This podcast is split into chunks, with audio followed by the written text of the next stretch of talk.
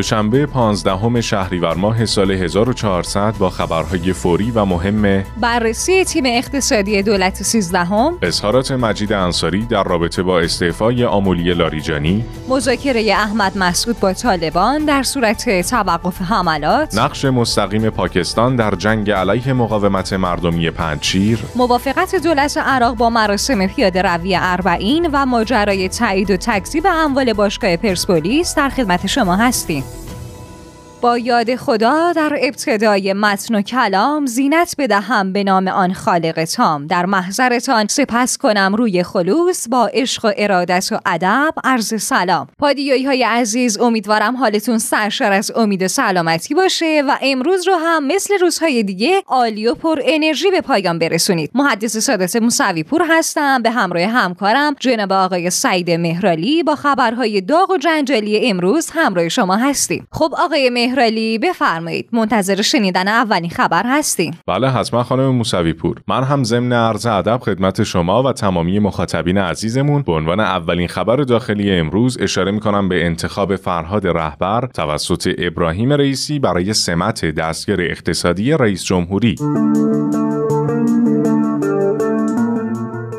چون دیگه با این انتخاب همونطور که امروز در روزنامه خراسان هم تمامی مواردی که می‌خوام بگم اومده با صدور حکم انتصاب فرهاد رهبر ترتیب تیم اقتصادی دولت با یک ترکیب شلوغتر از قبل مواجه شده. آره یه ترکیب شلوغی که حالا درست از نظر حضور چهرههای سرشناس بعضی ها اون رو نشونه ای از توجه ویژه دولت به موضوع اقتصاد می‌دونن. اما همزمان خیلی ها هم معتقدن این ترکیب امکان هماهنگی رو سخت و حتی غیر ممکن می‌کنه. بله درست میفرمایید واقعا در حال حاضر این دو عقیده وجود داره. ولی خب من فکر می‌کنم باید الان یه بررسی کلی هم داشته باشیم از خود شخصیت فرهاد رهبر. بله موافقم. بفرمایید. فرهاد رهبر متولد 1338 سمنان و دانش آموخته دکترای اقتصاد نظریه و ریاست سازمان مدیریت و برنامه ریزی، ریاست دانشگاه آزاد اسلامی و ریاست دانشگاه تهران رو در کارنامه اجرایی و مدیریتیش داره. پس با این تعاریف و به طور کلی با یه نگاه به ترکیب تیم اقتصادی کابینه دولت 13 هم شاید بشه گفت که تردیدی وجود نداره که به جز موضوع فوری مواجهه با کرونا اقتصاد اولویت اصلی دولت 13 هم باشه. اولویتی که از همون ابتدا توجهات رو به سمت خودش کشونده و تازه این سوال رو هم مطرح کرده که چه افرادی می‌تونن در ترکیب تیم اقتصادی کابینه دولت رئیسی رو در مواجهه با تورم نزدیک به 50 درصد رشد اقتصادی متوقف شده سالهای اخیر و کسری بودجه حدود 400 هزار میلیارد تومان یاری کنن. خب رئیس جمهور بعد از انتخاب محمد مخبر هم به عنوان معاون اولش دو بار اعلام کرد که مخبر مسئول هماهنگی در تیم اقتصادی دولته. البته بعد از اون با معرفی مسعود میرکاظمی برای سازمان برنامه و بودجه و بعد معرفی سید احسان خاندوزی برای وزارت اقتصاد و حجت عبدالملکی برای وزارت تعاون کار و رفاه اجتماعی به مجلس و رأی اعتماد نمایندگان بهش بخش دیگه ای از ترکیب اقتصادی کابینه هم مشخص شد. به طور کلی حکم رئیس جمهور برای محسن رضایی به عنوان معاون اقتصادی رئیس جمهور نشون داد که آقای رئیسی تمایل داره تا جایگاه معاون اقتصادی رو که صرفا به مدت یک سال در دولت مرحوم هاشمی و همچنین در دولت دوم روحانی وجود داشت ادامه بده. جایگاهی که شاید تنها مسئولیت مشخصش دبیری شورای عالی هماهنگی اقتصادی قوا باشه. آخه این انتصاب فقط شامل این موردی که شما گفتین نمیشه چون باعث به وجود اومدن یه سری نقدها هم شد که خب با همه این دلایل ترتیب امکان ایجاد هماهنگی در تیم اقتصادی سخت میشه. حالا این سمت فرهاد رهبر که تو ابتدای گفتگومون بررسی کردیم در دولت اول روحانی و در سال نخست دولت دومش در اختیار مسعود نیلی بود. اما خانم موسوی پور همه این اتفاقات در حالیه که هنوز سرنوشت ریاست کل بانک مرکزی مشخص نیست. چون دو روز قبل وزیر اقتصاد خبر داده بود که توی همین چند روز رئیس کل بانک مرکزی رو به دولت پیشنهاد میده. خب به نظر می‌رسه که با این ترکیب تیم اقتصادی دولت 13 هم با چالش هایی مثل هماهنگی، شرح وظایف و جایگاه حقیقی یا حقوقی روبرو میشه. اصلا برای من الان سوال پیش اومده که چرا اینقدر اصرار وجود داره تا ثابت شه که شلوغ شدن تیم اقتصادی این دولت مشکل ساز میشه. خب میشه این سوال رو با تجربه دولت های قبلی جواب داد که اونها نشون دادن بخشای مختلف دولت در تیم اقتصادی و وزارتخونه های اجرایی دچار تعارض منافع، تفاوت رویکردها و اختلافات ساختاری هستند که خب توی همچین شرایطی وجود سطحی از اختلاف نظر و اختلاف سلیقه در تیم اقتصادی دولت طبیعیه و شاید به همین دلیل هم رئیس جمهور با تعیین معاون اولش به عنوان هماهنگ کننده تیم اقتصادی تلاش داره که از بروز اختلاف جلوگیری کنه. اما ما از یه طرف میگیم شلوغتر شدن تیم اقتصادی این دولت باعث میشه تا یک سری شرح وظایف دقیق برای بعضی از پست ها وجود نداشته باشه و اعضای تیم اقتصادی سابقه نظری و اجرایی مشترک چندانی نداشته باشن که خب در این حالت امکان به وجود اومدن چالش هم وجود داره. از طرف دیگه هم در شرایطی که اقتصاد کشور با حجم وسیع از مشکلات اقتصادی ناشی از فشارهای بیرونی و کمکاری های داخلی دولت های گذشته به ویژه دولت قبل مواجه هست نیاز به تمرکز تصمیم گیری در تیم اقتصادی ضروریه و باید به جای تعدد تصمیم گیران شاهد تمرکز تصمیم گیران در تیم اقتصادی دولت باشید با صحبتاتون موافقم چون با استفاده از ظرفیت های علمی و تجربه اجرایی در مقام مشاوره و تمرکز بر تصمیم گیری در مقام اجرا می‌تونیم شاهد تصمیم گیری بدون اختلاف برای حل مشکلات اقتصادی باشیم. بله امیدواریم که همه مسائل با هماهنگی پیش بره تا به زودی شاهد رفع مشکلات باشیم. خب بریم سراغ خبرهای بعدی. مجید انصاری عضو مجمع تشخیص مسلحت نظام در رابطه با استعفای آمولی لاریجانی از ریاست مجمع تشخیص گفت استعفای آمولی لاریجانی از شورای نگهبان ارتباطی با ریاست ایشون به مجمع تشخیص نداشته و بحثی هم در مورد این استعفا مطرح نشده.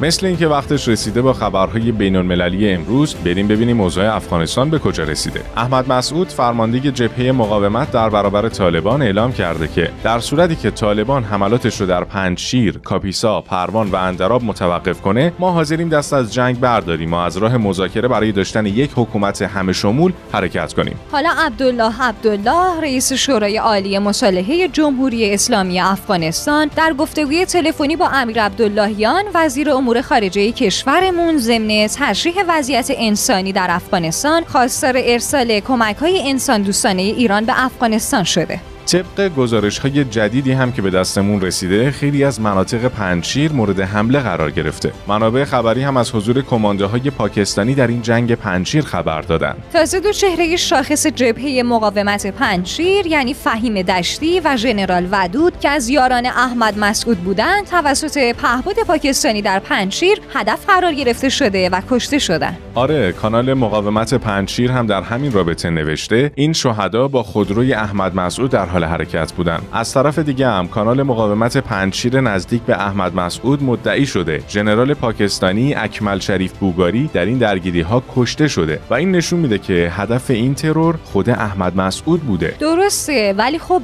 گویا خود احمد مسعود داخل ماشینش نبوده. ولی خب بجز این کانال منابع موثق دیگه این خبر کشته شدن ژنرال پاکستانی رو تایید نکردن. حالا آقای مهرالی این منطقه پنجشیر که این همه دچار درگیری شده تنها ولایت افغانستانی که تا الان به دست طالبان نیفتاده و نیروهای مردمیش هم به رهبری احمد مسعود در برابر افراطگرایان طالبان مقاومت می‌کنن چند ساعت پیش الله مجاهد سخنگوی طالبان از تصرف این ولایت پنجشیر به دست طالبان خبر داده. بله متاسفانه. ولی خب همین الان کانال مقاومت پنجشیر اطلاعیه ای رو صادر کرده و نوشته که ادعای طالبان نسبت به سقوط پنجشیر کذبه. در بخشی از این اطلاعیه اومده که ادعای دشمن متجاوز یعنی همون طالبان مبنی بر تصرف پنجشیر نادرسته و برافراشتن نمایشی پرچم طالبان در برابر فرمانداری ولایت به معنی پایان مقاومت و تسلط کامل طالبان بر پنجشیر نیست. در هر صورت امیدواریم به زودی سایه هرچی جنگ و خشونت و درگیری از سر جهان کم بشه تا بالاخره روزی بیاد که بتونیم با آرامش و بدون نگرانی صبحمون رو به شب برسونیم. این آرزوی تمام آزادی خواهان جهانه که ان الله به زودی برآورده میشه. من هر وقت اسم جنگ میاد حقیقتش بیشتر از هر چیزی دلم برای کودکان بیگناهی میسوزه که بدون هیچ دخالت یا نقشی پاسوز تصمیم خودخواهانه قدرت ها میشن.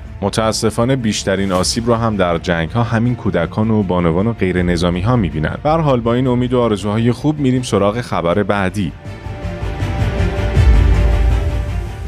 ابراهیم رئیسی در تماس تلفنی که با امانوئل مکرون رئیس جمهور فرانسه داشت گفت ایران از توسعه روابط با فرانسه به ویژه در زمینه های اقتصادی و تجاری استقبال می‌کنه و از هر اقدامی که به ایجاد امنیت و ثبات در منطقه و کشورهای همسایه کمک کنه حمایت می‌کنه. چون ایران حامی مذاکرات مفیده و به همین خاطر تحریم های علیه ایران باید لغو بشه. خب مکرون هم در این تماس اعلام کرده که باید حرکت جدیدی با محورهای جدید در روابط دو کشور در زمینه های دو جانبه و در زمینه های مختلف سیاسی، اقتصادی، فرهنگی و همکاری های منطقه ای رو آغاز کنیم و امیدواریم که مذاکرات وین با حضور ایران از سر گرفته بشه.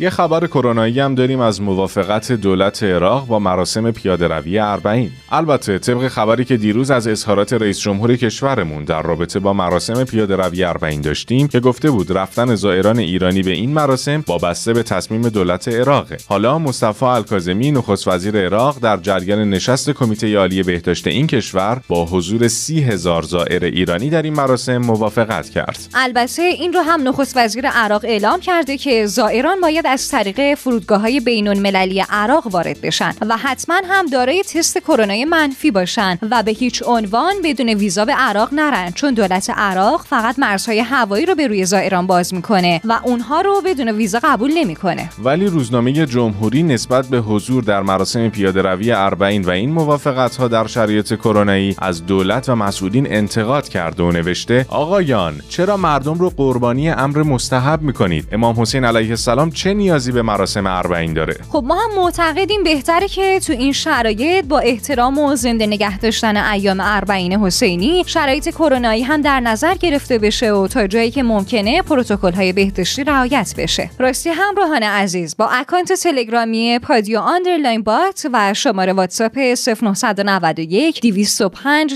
0973 با ما در ارتباط باشید و نظرات و انتقادهاتون رو نسبت به خبرهایی که براتون می‌خونیم و روند کاری این مدتمون حتما برامون بفرستید. اگر هم به خبرها و ویدیوهای بیشتر علاقه مندین در گوگل و یا Castbox رادیو پادیو رو search کنید و یا به سایت رادیو پادیو dot com سری بزنید.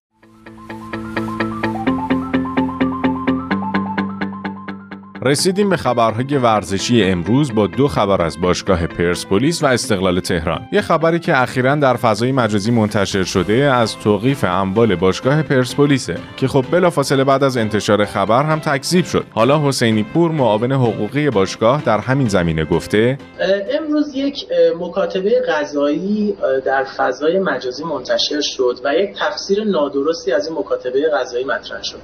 البته خب خیلی در این زمینه من علاقه نداشتم صحبت کنم ولی چون این تفسیر نادرست مطرح شد در حال باید روشنگری کنیم در این زمینه. دعوایی بین دو شخص مطرح بود. یکی از این دو شخص بازیکن سابق تیم فوتبال پرسپولیس بوده و یک شخص سالس. شخص سالس خب تونسته رأی رو علیه این بازیکن سابق باشگاه به دست بیاره و به واسطه رأیی که به دست آورده سعی کرده که اموال اون بازیکن سابق ما رو توقیف کنه. یکی از راه های توقیف اموال اینه که به سالس مراجعه کنیم به شخص دیگه. بگیم که خب اگر این محکوم علیه شخصی که بازنده دعوا بوده مالی رو نزد یک سالس داره توقیف کنن این شخص برنده دعوا به دادگاه مراجعه کرده تقاضا کرده که اگر اون بازیکن سابق ما اموال رو نزد باشگاه پرسپولیس داره توقیف بشه. پس اموال باشگاه پرسپولیس به هیچ وجه توقیف نشده. به هیچ وجه هیچ قسمت از مال باشگاه پرسپولیس ناشی از این موضوع توقیف نشده. بلکه اموال اون بازیکن سابقه که توقیف شده و به باشگاه اعلام شده. اگر مطالباتی اون بازیکن داره به خودش پرداخت نشه و به اون شخصی که برنده دعوا بوده پرداخت بشه. تیم استقلال تهران هم در شرایطی آزم امارات شده که مظاهری، مرادمن و دانشگر به دلیل بدقولی باشگاه در پرداخت مطالباتشون با آبی پوشان راهی امارات نشدن. این مشکلات مالی هم انگار قرار نیست دست از سر باشگاهی کشورمون برداره. خب بریم سراغ چند خبر کوتاه. سید سولت مرتضوی معاون اجرایی رئیسی و سرپرست نهاد ریاست جمهوری شد. میسم لطیفی هم به سمت معاون رئیس جمهور و رئیس سازمان امور اداری و استخدامی کشور انتخاب شد. رئیس جمهور با صدور حکمی دکتر عادل آذر را هم به سمت مشاور رئیس جمهور و رئیس مؤسسه عالی آموزش و پژوهش مدیریت و برنامه‌ریزی منصوب کرد.